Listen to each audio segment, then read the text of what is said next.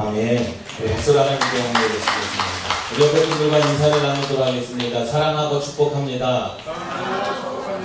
당신이 있어 행복합니다. 당신 때문에 살맛이 납니다. 당신 때문에 힘이 됩니다. 당신 때문에 위로가 됩니다. 아멘. 할렐루야. 아, 그러한 삶을 살아가시기를 주님의 이름으로 축원합니다.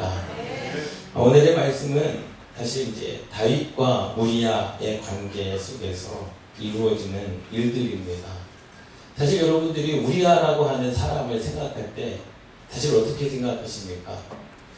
사실 그 우리야라고 하는 그 삶은 그 삶 가운데서 그 우리야는 어떠한 사람이었느냐라는 거죠.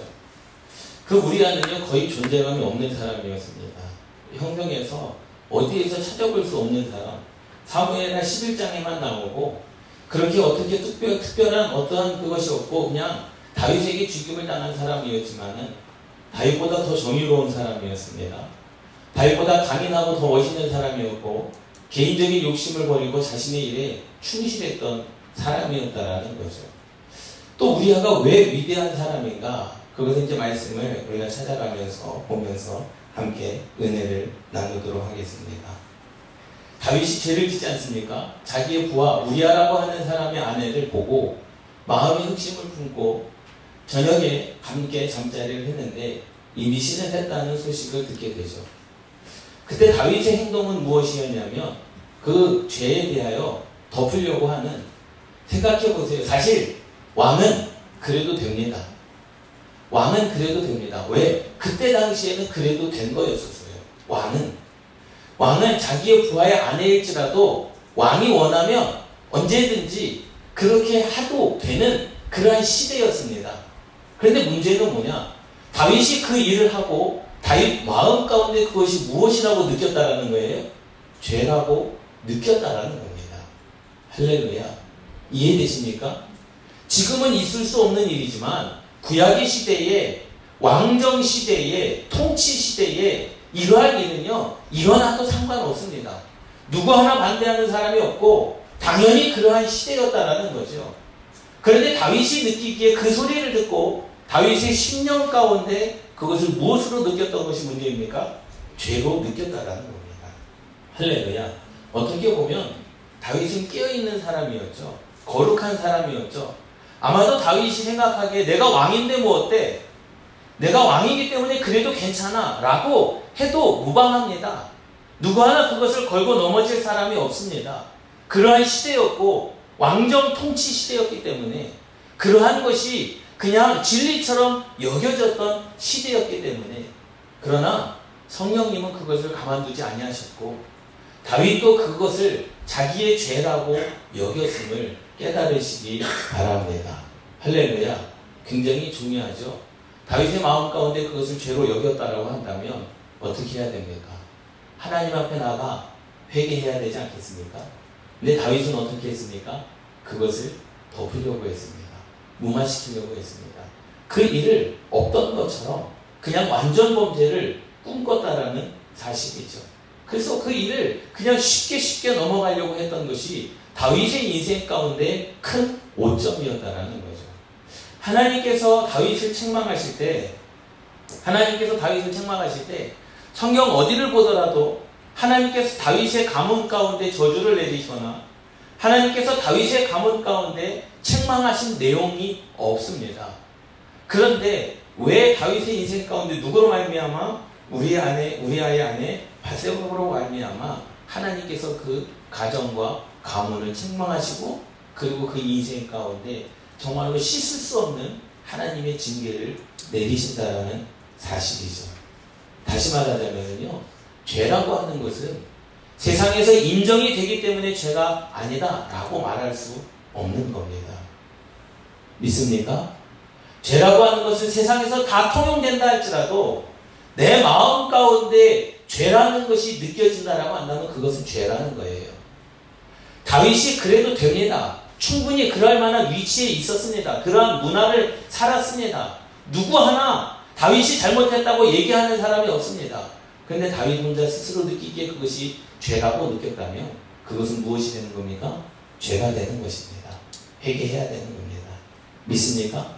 우리도 때로는 그러한 일이 있죠. 죄라고 느끼지만 세상에서는 뭐 그것을 죄라고 생각하지 않기 때문에 우리가 그냥 넘어갑니다. 우리가 하나님 앞에 정말로 성령의 거룩함으로 말미암아 깨닫는 순간순간들이 있는데 그것이 죄로 느껴지지만 세상 사람들이 괜찮아 뭐 남들도 그렇게 하는데 뭐 다 그렇게 해 세상에서는 그것이 죄가 아니야 라고 할 때 우리는 그 유혹에 넘어가는 것이 문제라는 사실을 깨달으시기 바랍니다. 인생을 살아가면서 사람들의 계략이나 모략이나 함정에 빠져서 어려운 일을 겪을 때가 있지 않습니까? 아예 생파 모르는 사람에게 사기를 당하면 그나마 사기당한 것에 대한 아픔은 있지만 그렇게 믿었고 그렇게 충성했고 그렇게 나의 주로 모셨던 그 왕에게 배신을 당한다라고 한다면 여러분들에게 가장 가까운 사람에게 배신을 당한다라고 한다면 여러분들의 삶이 어떻겠습니까? 바로 무리아가 그러한 사람 아니겠습니까? 일평생을 다윗만 보고 다윗만 섬기기 위하여 살았던 우리아. 사무엘하 23장에 보면 또 열왕기 상에 보면은 그 우리아는요. 그 다윗의 용맹스러웠던 장군 37명 중에 이름이 올라갈 정도로 정말로 충직한 부하였다라는 사실이죠. 그런데 그를 누가 죽인 겁니까? 다윗이 죽인 거 아닙니까? 무엇으로 말미암아 우리아의 잘못이요? 아니요. 다윗 자신의 죄를 덮기 위하여 그 함정에 빠져서 목숨을 잃지 않았습니까? 그러한 함정이라는 그러한 상황 가운데 다윗과 요압의 음모로 말미암아 그의 충실한 부하였던 우리아가 우리아가 죽게 되는 겁니다. 할렐루야. 다른 것은 알 수 없지만 사실 이 사건만 놓고 보자면 사무엘하 11장의 이 사건만 놓고 보자면요 사실 마음이 불편하지 않습니까? 예, 다윗이 너무하다. 다윗 지가 잘못해놓고 그 사건을 무마하기 위하여 사람까지 죽이는 이 사건만 놓고 보자면 정의롭지 못한 일. 그런데 다윗은 평안하고 오히려 다윗은 괜찮고 아무리 힘없는 의지할 수 없는 그 상황 가운데서 억울하게 죽어간 우리 아들 볼 때에 얼마나 마음이 아픕니까? 지금이 따지자면 갑이 을을 죽이는 갑이라는 이유 하나만으로 을을 죽여도 되는 그러한 상황 아니겠습니까? 그러한 그 상황 가운데 여러분들이 이 말씀을 읽을 때, 야, 다윗은 참 비겁한 리더, 비겁한 왕으로 비춰지지 않습니까? 예? 얼마나 그렇게 치사하게 그러한 일을 벌이겠느냐라는 거죠. 그것이 죄로 느껴졌다고 한다면 우리는요, 함께 따라 하시겠습니다. 빨리 하나님 앞에 회개해야 된다.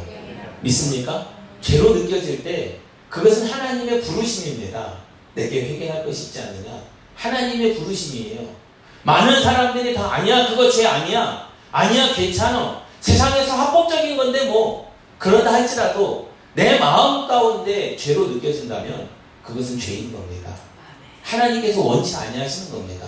세상은 그것을 진리라고 이야기하고 세상은 그것을 죄라고 아니라고 이야기한다 할지라도 내 마음 가운데 그것이 죄의 가책으로 느껴진다면 하나님께서 그것을 내게 원하지 않은 것임을 깨달으시기 바랍니다. 세상은 그것을 진리로 세상은 다윗이 우리아의 아내 밥세바를 번한 그것이 세상에서는 죄가 아닐지 모르지만 하나님께서는 다윗에게 원치 않았던 일이었음을 깨달으시기 바랍니다. 이러한 일들이요. 사실 우리가 신앙생활을 하면서 얼마나 비일비지 않습니까? 그렇지 않습니까? 예? 세상에서 괜찮은 것, 뭐 우리도 하면 되지 뭐. 그것이 바로 우리를 넘어뜨리는 그런 사단의 계략임을 깨달으셔야 되는 줄 믿습니다. 이 다윗과 이 우리아의 사회 가운데 이 우리아는요 누굽니까? 자신이 누구인지를 알고 있었습니다. 무엇을 해야 되는지도 알고 있었고요. 그대로 실행하는 사람이었다라는 거죠. 사명감이 투철한 사람이었습니다. 자기는 군인으로서 또 섬겨야 할 왕이 있기 때문에 자기는 군인으로서 함께 싸워야 될 동료가 있기 때문에 자기는 군인으로서 아직 전쟁이 끝나지 않은 그 상황 가운데서 자기 혼자 어디로 갈 수 없다는 거예요? 집으로 갈 수 없다는 거죠. 얼마나 믿음직한 사람입니까? 이 사람이 이스라엘 땅을 지켰기 때문에 이스라엘이 승리한 거 아니겠습니까? 이러한 상황 가운데서도 그런데 다윗의 괴력, 다윗이 우리아를 죽이려고 하는 그 상황 가운데 그 마지막 죽음의 상황 속에서도 우리아는요 자신의 사명을 잃지 않는 줄 믿습니다. 할렐루야. 자식가 자기 자신이 잘못한 게 아무것도 없죠. 예? 그냥 왕의 그 비겁함으로 말미암아 그 왕의 실수로 말미암아 자기가 죽음으로 내몰리는 그러한 상황 다윗이 함정을 만들어서 죽여라 그리고 너희들은 빠져나와라 그리고 그로 말미암아 화살에 맞아 죽게 하라 그런데 그 순간 가운데서도 죽음의 순간 가운데서도 내가 한참을 싸우고 있는데 주변에 아무도 없습니다. 내가 한참을 싸우고 있는데 나와 함께한 유학 장군도 없고 나와 함께한 군사들이 다 도망갔습니다. 그때 배신감이 얼마나 컸겠느냐라는 거죠. 그런데 그때에도 이 우리아는요 죽음의 상황 속에서도 자신의 사명을 잃지 않았음을 깨달으시기 바랍니다. 할렐루야. 우리의 신앙과 우리의 믿음도 마찬가지입니다. 죽음의 상황에서 믿음을 지키는 것. 그것이 진짜 믿음 아니겠습니까? 아, 네. 믿음을 지킬 수 있는 상황에서 지키는 것은요, 누구나 다 지킬 수 있는 겁니다. 그런데 믿음을 지킬 수 없는 상황 속에서 그 믿음을 지킨다는 것은요, 대단한 믿음 아닙니까? 그렇지 않습니까? 예? 우리가 믿음을 이어나간다고 하는 것이 쉬운 게 아닙니다. 어려운 겁니다. 우리가 이 신앙생활을 하는 것이 사실 힘들고 어려운 일 아니겠습니까? 그 어떠한 상황 가운데서도 죽음에 임박한 상황이 되어서도 초연하게 죽음을 맞이합니다. 왜? 자기는 무엇이기 때문에? 군인이기 때문에. 자기는 나라를 지켜야 될 군인이기 때문에 자기가 누구인지를 알았고 죽음의 상황 속에서도 사명을 잃지 않는 그러한 사명자였음을 깨달으시기 바랍니다. 우리가 본문을 통해서 우리가 깨닫는 것은 뭐냐? 자신의 실수, 다윗의 실수로 말미암아 무리아와 같이 인생의 어려움이 닥쳐올 때 우리는 그 문제를 어떻게 해결할 것인가 라는 거예요. 만약에 여러분들이 다윗이라면 만약에 여러분들이 우리아라면 여러분들 어떻게 하시겠습니까? 만약에 여러분들이 다윗과 같은 실수를 범했다면 세상에서는 그것이 죄될 것이 아니지만 세상에서는 다 인정되는 일이지만 마음 가운데 죄에 죄책감이 들었다라고 한다면 여러분 회개하시기 바랍니다. 그것이 살 길입니다. 믿습니까? 그리고 만약에 때로는 우리가 사람이 파놓은 함정 때문에 정말로 가장 믿었던 사람에게 배신을 당하고 그 함정에 넘어지는 그러한 상황에 우리와 같은 삶이라고 한다면 여러분 어떻게 하셔야 됩니까? 여러분들이 누구인지 사실 정말로 그 마음 아픈 일 아닙니까? 죽지 말아야 될 사람이 죽은 거 아니겠습니까? 예? 그 상황 가운데서 과연 우리와가 가면 나라고 한다면 우리는 어떻게 하겠느냐 라는 거죠. 그런데 그것이 하나님의 뜻이라면 죽음의 순간 가운데서도 죽음의 상황에서도 우리는 사명을 이루면 안 되는 줄 믿습니다. 할렐루야. 우리 옆에 분들하고 인사를 나누도록 하겠습니다. 기도합시다. 그 상황이 오지 않기를. 네. 죽음의 상황이 오지 않는 것이 더 좋죠. 그렇지 않습니까? 그러기 위해서는 다윗이 깨달았을 때 회개하면 되는 거예요. 여러분들이 다윗과 같은 사람이 되지 않기 위해서는 죄라고 느꼈을 때 회개하시면 되는 겁니다. 그것으로 다른 사람이 피해 볼 수가 있는 거예요. 그렇지 않습니까? 여러분들이 신앙생활을 하면서 죄라고 느꼈을 때 기도하시면 되는 겁니다. 그때 하나님께 그 죄에 대하여 용서를 구하시면 되는 줄 믿습니다. 그 햇사람은 누구였습니까?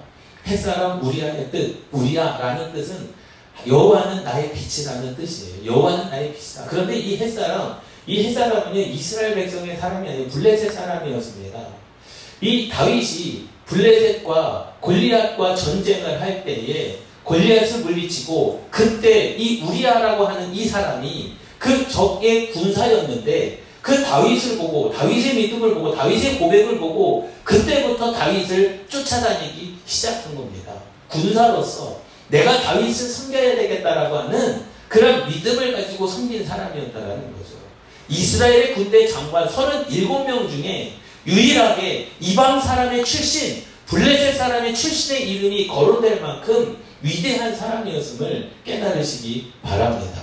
자기가 태어난 곳은 이방 블레셋 땅이었지만 적군의 땅이었지만 자기의 온전히 나의 주는 다윗이다라는 그런 신앙의 고백을 가지고 다윗을 따라갔던 사람이었다라는 거죠. 위대하지 않습니까? 정말로 멋있지 않습니까? 예? 자기의 적에 그 사람을 왕으로 모시고 정말로 끝까지 자기의 목숨을 바쳐 옆에서 도와주고 협력해주고 그의 명령이라고 한다면 어디든 가서 달려가서 싸우는 그 핵 사람, 블레셋 사람, 이방 사람이었다라는 사실 정말로 멋있지 않습니까? 예? 그 사람이 바로 우리아였음을 깨달으시기 바랍니다. 이 우리아는요 자신이 무엇을 하는 사람인지 정확히 알고 있었습니다. 무엇을 해야 되는지도 정확히 알고 있었고 또 어떻게 처신해야 되는지도 잘 알고 있었다는 거예요. 어떠한 상황 가운데서 내가 해야 될 일이 무엇인지 알았던 사람, 또 하지 말아야 되는 일이 무엇인지 아는 사람, 또 자기의 사명이 무엇인지 아는 사람이었음을 깨달으시기 바랍니다. 이 햇사람 우리아는 처음부터 하나님을 믿고 처음부터 이스라엘의 백성이 된 것은 아니지만 다윗이 골리앗과 싸울 때에 너는 칼과 단창으로 나에게 나오거냐 나는 살아계신 주 여호와 하나님의 말씀으로 내가 나아간다라고 하는 그 다윗의 고백 보이지 않는 하나님을 향한 그 신앙의 고백을 통하여 이 우리아가 무엇을 받습니까? 감동을 받습니다. 저 사람이라면 내가 죽을 때까지 숨겨도 내가 부족하지 않다. 라는 그러한 신앙의 고백을 가지고 누구를요? 다윗을 따라다녔던 사람임을 깨달으시기 바랍니다. 할렐루야. 보세요. 자신이 무엇을 해야 되는지 잘 알고 있었던 사람입니다. 지금 이 순간에도 자기가 어떻게 처신을 해야 되는가?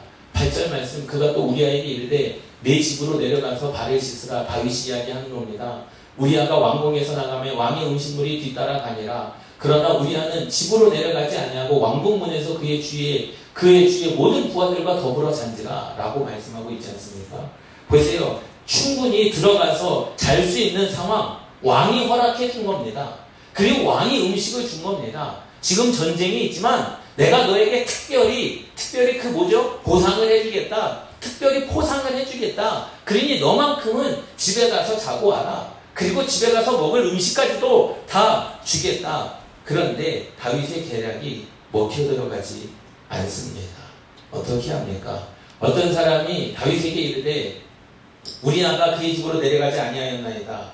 다윗이 우리에게 이르되 내가 길 갔다가 돌아온 것이 아니냐? 길 갔다가 돌아온 것이 아니냐? 전쟁에서 최전방에서 싸우고 돌아온 것이 아니냐? 그런데 어찌하여 집으로 내려가지 아니하였느냐 하니 뭐라고 고백합니까? 우리아가 다윗에게 알는데 언약계와 이스라엘과 유다가 야영 중에 있고 지금 전쟁 가운데 있는데 내가 군인으로서 왕의 명령이랄지라도 내가 군인으로서 어떻게 나 혼자만 집에 가겠느냐라는 거예요. 내가 섬기는 군대 장관 요압과 내 왕의 부하들이 바깥 들에 진치고 있거늘 자기들도 내 부하들도 집에 못 가고 지금 전쟁을 준비하고 있고 전쟁 중에 있는데 그들이 힘겹게 살아가고 힘겹게 그 야영을 하고 있는데 어떻게 자기만 가서 잘 수 있겠느냐라는 겁니다. 군인의 사명 아니겠습니까? 정말로 의리 있는 자 아닙니까? 그 사명을 앉아 어떠한 상황이고 무엇을 해야 할지 정확히 알고 있는 멋있는 사람 아닙니까? 예? 그런데 이 상황 가운데서 여러분 다윗이 얼마나 답답했겠습니까? 다윗은 빨리 자기가 지은 죄를 빨리 무마시켜야 되고 덮어야 되는 상황 가운데서 우리라면요 자기의 사명을 지키려고 했습니다. 하나님께서 누구를 더 기뻐하시겠느냐라는 거예요. 믿습니까? 예, 그와 그들이 물론 다윗 왕을 섬긴 사람들이었고 정말로 다윗을 왕으로 섬기는 자였지만 이러한 리더가 그 무리에 있다라고 한다면 정말로 목숨을 내놓을 만 하지 않겠습니까? 그렇지 않습니까? 그 상황 가운데 죽음의 상황 가운데서도 우리 아는요 자신이 지금 어떤 상황이고 무엇을 해야 될지 정확히 알고 있는 사람이었음을 깨달으시기 바랍니다. 그리고 또 뭐라고 이야기합니까? 내가 어찌 내 집으로 가서 먹고 마시고 내 처와 같이 자리이까? 내가 이 일을 행하지 아니하기고 왕의 살아계심과 왕의 꾼의 살아계심을 두고 맹세하다이다 하니라. 이제 다윗이 우리아의 마음을 알았습니다. 내가 무슨 말을 해도 얘는 집으로 갈 것이 아닌 것을 다윗이 알았습니다. 그런데 어떠한 일이 일어납니까? 아침이 되매 다윗이 편지를 써서 우리아의 손에 들려 요압에게 보내니 정말로 슬픈 장면입니다. 자기를 죽이라고 하는 그 편지를 자기가 들고 요압에게로 가는 거예요. 다윗이 요압이 다윗, 다윗이 우리아에게 편지를 주는데 그 편지의 내용은 이 우리아를 죽이라는 겁니다. 다시 말하자면 자기가 죽어야 될 그 편지의 내용을 자기가 들고 요압에게로 가는 거 아닙니까? 얼마나 비참한 인생입니까?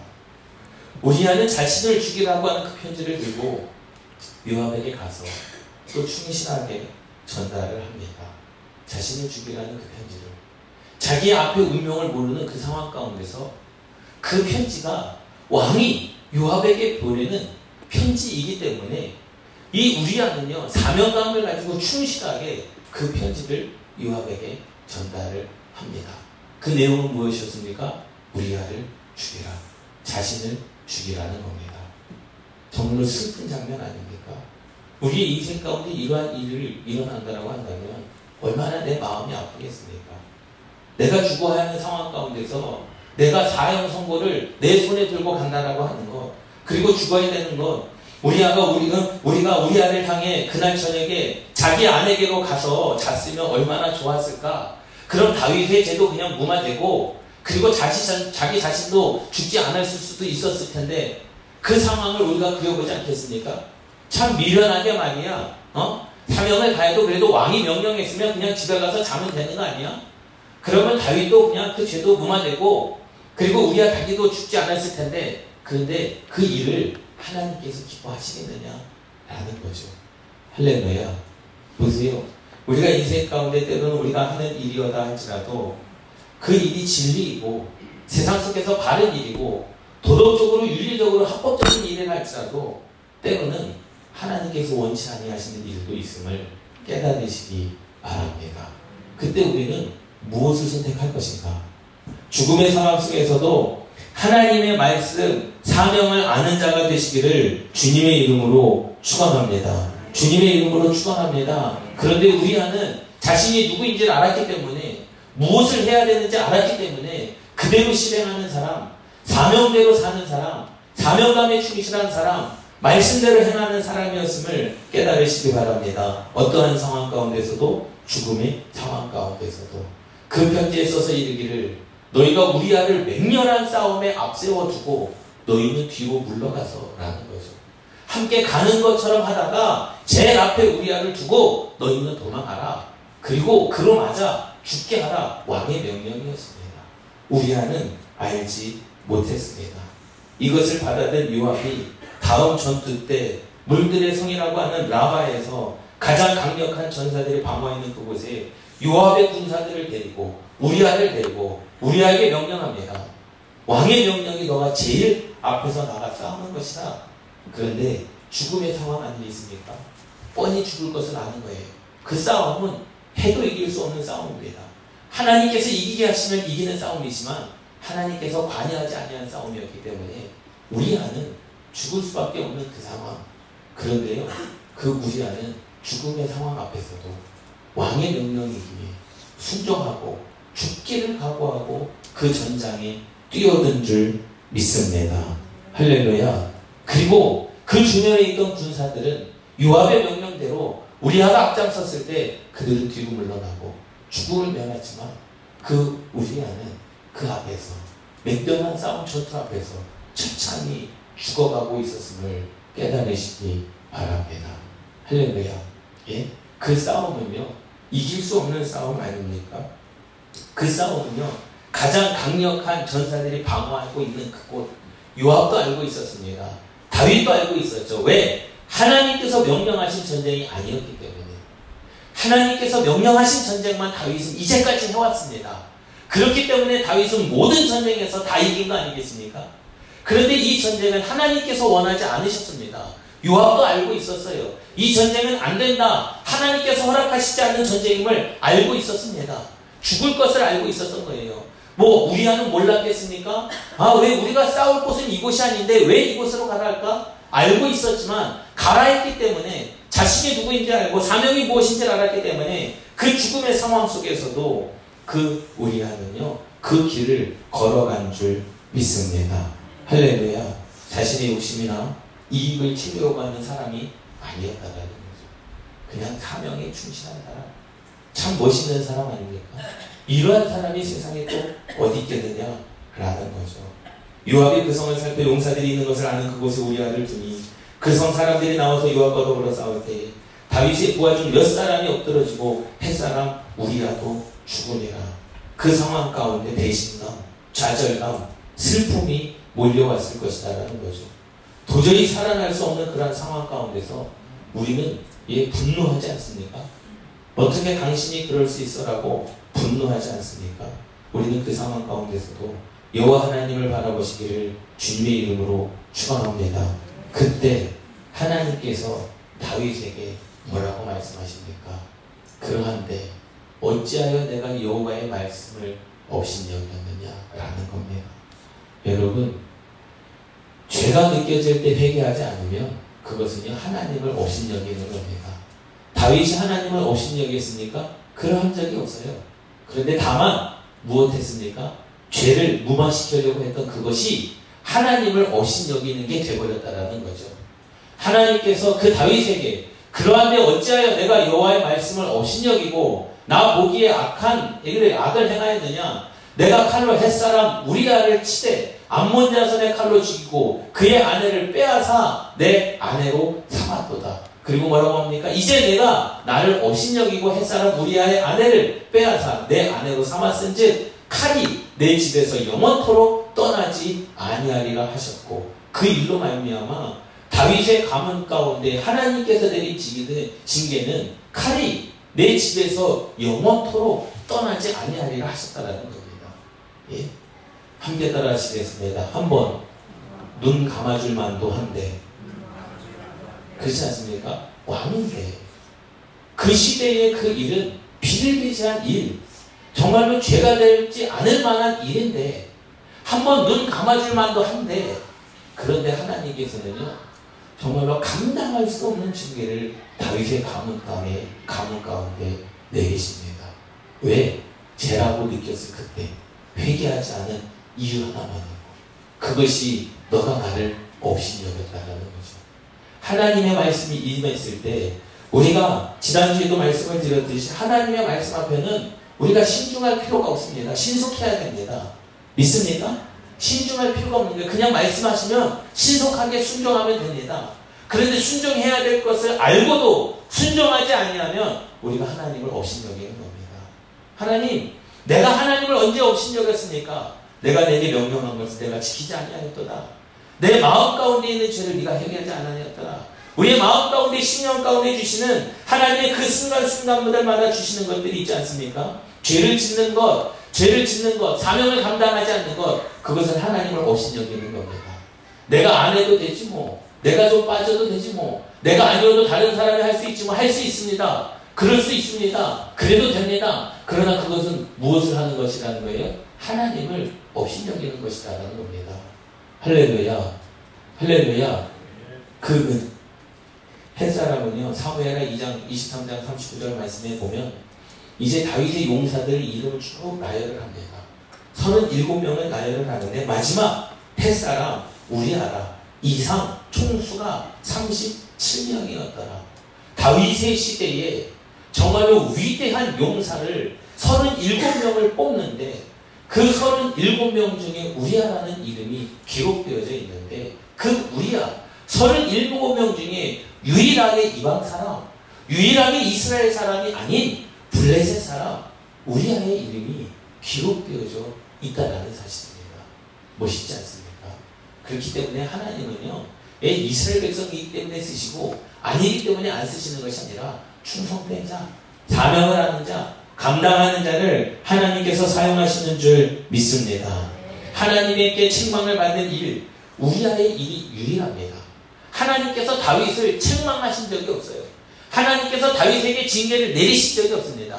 하나님께서 다윗에게 서운한 마음을 표현한 적이 없습니다. 하나님은 성경에 다윗은 내 마음에 합한 자라 하나님의 마음을 시원케 하는 자, 그 누구도 하나님의 마음을 시원케 하는 자가 없었는데 다윗이 유일합니다. 그리고 그 다윗을 향하여 하나님께서 내 친구 같은 자, 정말로 내 마음에 합한 자, 하나님의 마음과 다윗의 마음이 하나였습니다. 유일하게 하나님께 책망받은 일이 바로 이 사건. 사무엘하 11장의 사건. 그 사건을 돌이킬 수 없는 이스라엘 백성들의 다윗의 인생 가운데 오점이지 않습니까? 그렇지 않습니까? 그리고 씻을 수 없는 하나님의 징계 너의 가문 가운데 영원히 칼이 떠나지 아니할 것이다 라고 하는 그러한 정말로 무거운 짐을 지고 살아가지 않습니까? 결과적으로 성경에서 다윗보다 훨씬 우월한 감성, 다윗보다 훨씬 사명감이 투철한 사람으로 그려지는 사람이 바로 우리아였음을 깨달으시기 바랍니다. 죽음의 상황 가운데서도 알면서 뛰어들어간 거잖아요. 이길 수 없는 줄 알면서도 전장에 뛰어난 거 아닙니까? 그 믿으면 인생 가운데 어떻게 해야 됩니까? 거의 존재감이 없는 사람이었습니다. 우리아라는 이름은 여이 사무엘하 11장에만 나오는 사람이었습니다. 그런데 정의로운 사람이었죠. 다윗보다 강인한 사람이었죠. 다윗보다 더 멋있는 사람이었죠. 개인적인 욕심이 있었다면 왕의 음식을 가지고 자기의 집으로 갔었을 겁니다. 자기의 부모, 형제, 자매들 뿐만 아니라 이웃들과 큰 잔치를 벌일 수도 있었을 그러한 상황 가운데 개인적인 욕심을 버립니다. 그리고 자기의 동료들을 찾아가고 자기의 부하들을 찾아가서 자신의 일에 충실했던 사람 아닙니까? 다윗이 파놓은 함정에 빠지고 계략에 그 계략에 걸려들었던 사람 그럼에도 불구하고 그 사명은 변하지 않았습니다. 그 믿음은 변하지 않았습니다. 그 충성함은 변하지 않았습니다. 때로는요 우리의 믿음이 정말로 웃긴 게 뭐냐면요 환경이 변하면 우리의 신앙도 변하는 거 아닙니까? 그렇지 않습니까? 환경이 변하면 우리의 믿음도 변하지 않습니까? 그런데 죽음의 상황 속에서도 우리 안은요 그 신앙과 그 믿음과 그 사명감과 그 충실함이 변하지 않았다라는 거죠. 믿습니까? 왜 육신의 문제를 가지고 영의 문제를 해틀어뜨리느냐라는 겁니다. 제가 아까 전에 그 목회 기도를 하면서 그러한 기도를 드리지 않았습니까? 육신의 일로 내 영이 피폐하지 않도록 우리가 깨어 기도해야 됩니다. 왜 육신의 일로 내 영혼이 피폐해야 되고 왜 육신의 일로 내 영혼이 아파야 됩니까? 왜 시험에 들어야 됩니까? 그것이 누구의 역사입니까? 사단의 역사 아닙니까? 똑같은 일을 당하고도 육신 때문에 왜 내 영이 피해를 봐야 되느냐? 절대로 그러한 일이 있어서는 안 되는 줄 믿습니다. 상황이 변해도 환경이 변해도 믿음은 지켜나가야 되는 거 아닙니까? 예? 그거 있잖아요. 찬송가에도 어, 세상 풍조는 나날이 변하여도 세상의 풍조가 나날이 변하고 세상의 모든 것이 다 갈기를 빚지어도 내 믿음만큼은 지켜나가시는 저와 여러분들 되시기를 주님의 이름으로 축원합니다. 주님의 이름으로 축원합니다. 다윗의 실수는요, 우리의 실수, 우리가 충분히 할 만한 실수였다는 거죠. 사탄이 일변을 파탄시킬 때 대수롭지 않게 여기는 일곱 가지 함정, 일곱 가지의 것이 있습니다. 이 일곱 가지에 누가요? 다윗이 걸려 넘어갔던 거죠. 그것은 뭐냐? 그것은 뭐냐면 첫 번째로는 누구나 하는 것인데 내가 했다고 죄가 될까라는 겁니다. 다윗이요 누구나 하는 것이었습니다. 도덕적으로 윤리적으로 아무런 문제가 없는 것이었습니다. 그런데 그 마음 가운데 하나님께서 무엇을 주시기 때문에 너가 하면 안 된다라고 하는 생명의 말씀을 주셨잖아요. 그럼 하지 말아야죠. 남들은 다 하더라도 하나님께서 내게 하지 말라는 음성을 주셨으면 하지 말아야지. 우리는 그 일을 해야 됨을 깨달으시기 바랍니다. 두 번째로 아직 젊으니까 신앙은 나이가 들어서 갖자. 아니요. 하나님의 부르심이 언제일지 모르기 때문에 신앙은요. 지금의 신앙임을 깨달으시기 바랍니다. 하나님의 구원은요. 과거의 믿음으로 구원받는 게 아니라 지금의 믿음으로 구원받는 겁니다. 믿습니까? 하나님의 평가는요, 과거로 평가되어지는 것이 아니라 지금의 신앙으로 평가되어지는 겁니다. 그래서 하나님은 뭐라고 말씀하셨습니까? 이전 것은 다 지나갔다라는 거예요. 지나간 것은 지나간 겁니다. 그럼 무엇으로 평가합니까? 지금의 신앙과 믿음으로 평가하는 겁니다. 지금의 그 신앙과 그 믿음으로 하나님께 평가받는 저와 여러분들 되시기를 주님의 이름으로 축원합니다. 아주 미미한 것은 양심에 큰 가치가 없습니다. 그렇지 않습니까? 뭐 이 정도는 괜찮겠지라고 하는 것들이 얼마나 많습니까? 그런데 그것을 깨달은 그 순간에 그 깨달은 그 순간에 우리가 어떠한 자세를 취해야 되느냐라는 거죠. 다윗이 그 소식을 들었을 때 왕이요 바세바가 임신하였답니다. 그 소식을 들었을 때 다윗이 아무런 양심의 가책이 없었다라고 한다면 그래 그런가 보지 뭐 그러고 넘어갔으면 되는데 그 마음 가운데 성령께서 주시는 너 그거 죄 알지? 너 죄진 거 알지? 너가 지금 죄진 거 알지? 그 음성을 주셨을 때 뭐 해야 되는 겁니까? 그때 회개해야 되는 겁니다. 할렐루야. 할렐루야. 그것이 다윗에게는 죄였다라는 거죠. 다른 왕에게는 아마도 솔로몬에게는 그것이 죄가 아닐지 몰라도 사울에게는 그것이 죄가 아닐지는 몰라도 다윗에게는 그것이 죄였음을 깨달으시기 바랍니다. 그 사람이 한 것이 죄가 아니라고 내가 해도 죄가 아닌 것이 아닌 것이 아니라 하나님은 각 사람에게 주시는 마음이 있다라는 거죠. 딱 한 번이니까 괜찮겠지. 예, 딱 한 번이니까 괜찮겠지. 아까도 말씀을 드렸듯이 다윗의 인생 가운데 하나님께 칭찬받은 일이 우리아의 일 유일합니다. 그런데 그 한 가지로 말미암아 그 가정 가운데 내렸던 그 심판은 너무나 무거웠던 심판이었던 거죠. 칼이 내 집에서 영원토록 떠나지 아니하리라. 주님, 딱 한 번이었지 않습니까? 내 인생 가운데 딱 한 번 죄를 졌는데 너무나 가혹하지 않습니까? 아니요. 하나님의 심판은 그럴 수 있다라는 겁니다. 믿습니까? 그동안 너무 힘들게 살았습니까? 이 정도는 보상 측면에서 괜찮겠지. 아니요. 여러분들이 신앙생활 잘한다고 그것이 죄에 대한 면제부가 아님을 깨달으시기 바랍니다. 죄는 죄고 신앙은 신앙인 겁니다. 그렇기 때문에 죄가 있다면 회개하셔야 되는 겁니다. 아무리 신앙생활을 내가 잘한다 할지라도 그것이 여러분들의 인생 가운데 실수의 면제부가 되는 게 아님을 깨닫고 죄가 있는 그 순간에 죄로 느껴지는 그 순간에 회개하시면 되는 줄 믿습니다. 이것이 나에게 주어진 좋은 기회일까? 아니요. 하나님께서 주시는 기회가 좋은 기회이지. 세상에 주는 기회는 좋은 기회가 아님을 깨달으시기 바랍니다. 또 아무도 보지 않으니까 문제 없겠지. 아니요. 하나님께서 보고 계심을 깨달으시기 바랍니다. 우리가 이 세상에서 하나님을 섬기는 사람들로 살아갈 때 이 우리아가 보여줬던 거의 어떤 사람이었습니까? 존재감이 없는 사람이었죠. 사명을 안 사람, 자기가 누구인지 아는 사람, 그리고 어떠한 상황, 죽음 앞에 그 상황 속에서도 하나님의 믿음을 지키려고 했던 그 신앙을 지키시는 저와 여러분들 되시기를 주님의 이름으로 축원합니다. 우리 옆에 분들과 인사를 나누도록 하겠습니다. 한결 같읍시다.